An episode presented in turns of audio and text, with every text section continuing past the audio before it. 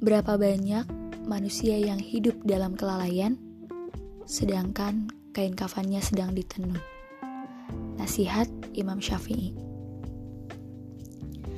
Assalamualaikum warahmatullahi wabarakatuh teman-teman sekalian Selamat datang di podcast ngaji Oke, kali ini kita bakalan bahas satu hal yang pasti nih terjadi pada setiap manusia Tapi kadang kita tidak menyadari atau bahkan lupa akan hal tersebut Aku juga pernah menonton satu video nih teman-teman. Di situ ada Kiai Haji Abdullah Gimnastiar atau biasa dikenal dengan Agim. Kemudian beliau berbincang nih sama salah satu aktor. Agim bertanya, Mas, sudah punya kain kafan belum? Dan aktor tersebut heran gitu kan, kok kain kafan gitu? Kalau belum, segera beli kain kafan ukuran tubuh Mas, kemudian disimpan rapi di lemari. Kalau perlu, Mas beli juga batu nisannya. Ditulis namanya, tapi tanggalnya nggak usah. Nanti horor lagi. Begitu kata Agim.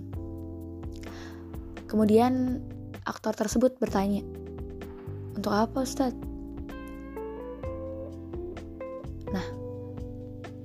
Agim berkata, karena kita tidak tahu dan tidak akan pernah tahu kapan kita akan dipanggil Allah, maka kita membeli kain kafan dan mempersiapkannya, kemudian kita simpan di tempat yang selalu kita lihat gitu. Sehingga menjadi pengingat untuk kita. Pengingat bahwa hidup ini sementara pengingat bahwa kita itu akan kembali kepada Allah. Pengingat agar kita tidak lalai, agar kita tidak terlena dengan kehidupan dunia. Begitu kata Agim. Dua nasihat tadi mungkin cukup menjadi pengingat gitu ya untuk kita. Ditambah lagi, mungkin sedikit demi sedikit teman kita, guru kita, keluarga kita, atau bahkan pasangan kita kembali kepada Allah, dipanggil Allah terlebih dahulu gitu. Dan kita pun sama, nanti kita akan dapat gilirannya itu kapan. Bahkan di tengah-tengah pandemi COVID-19 ini, setiap kita buka gadget, setiap kita nonton televisi, kita lihat tuh sekian ribu orang meninggal yang terjangkit COVID-19 gitu. Yang kita garis bawahi adalah setiap orang pasti akan mengalami kematian itu gitu. Kita tinggal menunggu gilirannya. Kapan? Nah, karena kita belum tahu gilirannya kapan, tugas kita adalah mempersiapkan. Perlu, sangat perlu dipersiapkan. Kita ibaratkan nih, misalnya kita mau liburan sekian hari gitu ke luar kota. Pasti kita mempersiapkan bekal makanan nih yang kita bawa, kemudian pakaian-pakaian yang akan kita bawa, terus berapa uang yang harus kita bawa. Padahal liburan itu sifatnya kan sementara. Setelah liburan kita kembali ke rumah, kembali beraktivitas seperti biasa, kembali kerja atau sekolah atau kuliah. Sifatnya sementara. Apalagi kematian.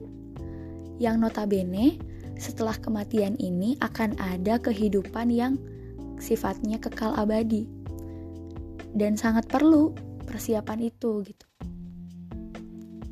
Walaupun kita belum tahu kapan kematian itu menghampiri kita. Saat kita sedang semangat-semangatnya berkegiatan di dunia ini. Dan misalnya, aku kasih contoh lagi. Kita di rumah mati mati lampu, mati listrik. Di satu daerah kita semuanya mati listrik apa yang kita lakukan? Kita hubungi pihak PLN. Pak, kok listrik di daerah kami mati gitu-gitu gitu. Kami sibuk gitu untuk e, menghubungi PLN. Tapi nanti di alam kubur yang gelap tanpa ada cahaya? Apakah kita harus menghubungi PLN gitu? Nah, kan enggak.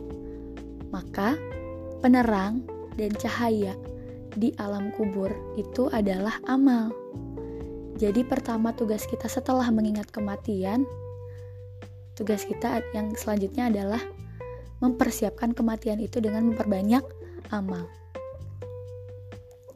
Dan teman-teman pasti sering dengar nih surat Al-Zalzalah di ayat 7 dan ayat 8. Bunyinya Bismillahirrahmanirrahim famay ya'mal mithqala dzarratin khairan Yang artinya barang siapa yang mengerjakan mengerjakan amal kebaikan nih seberat zarah pun akan ada balasannya.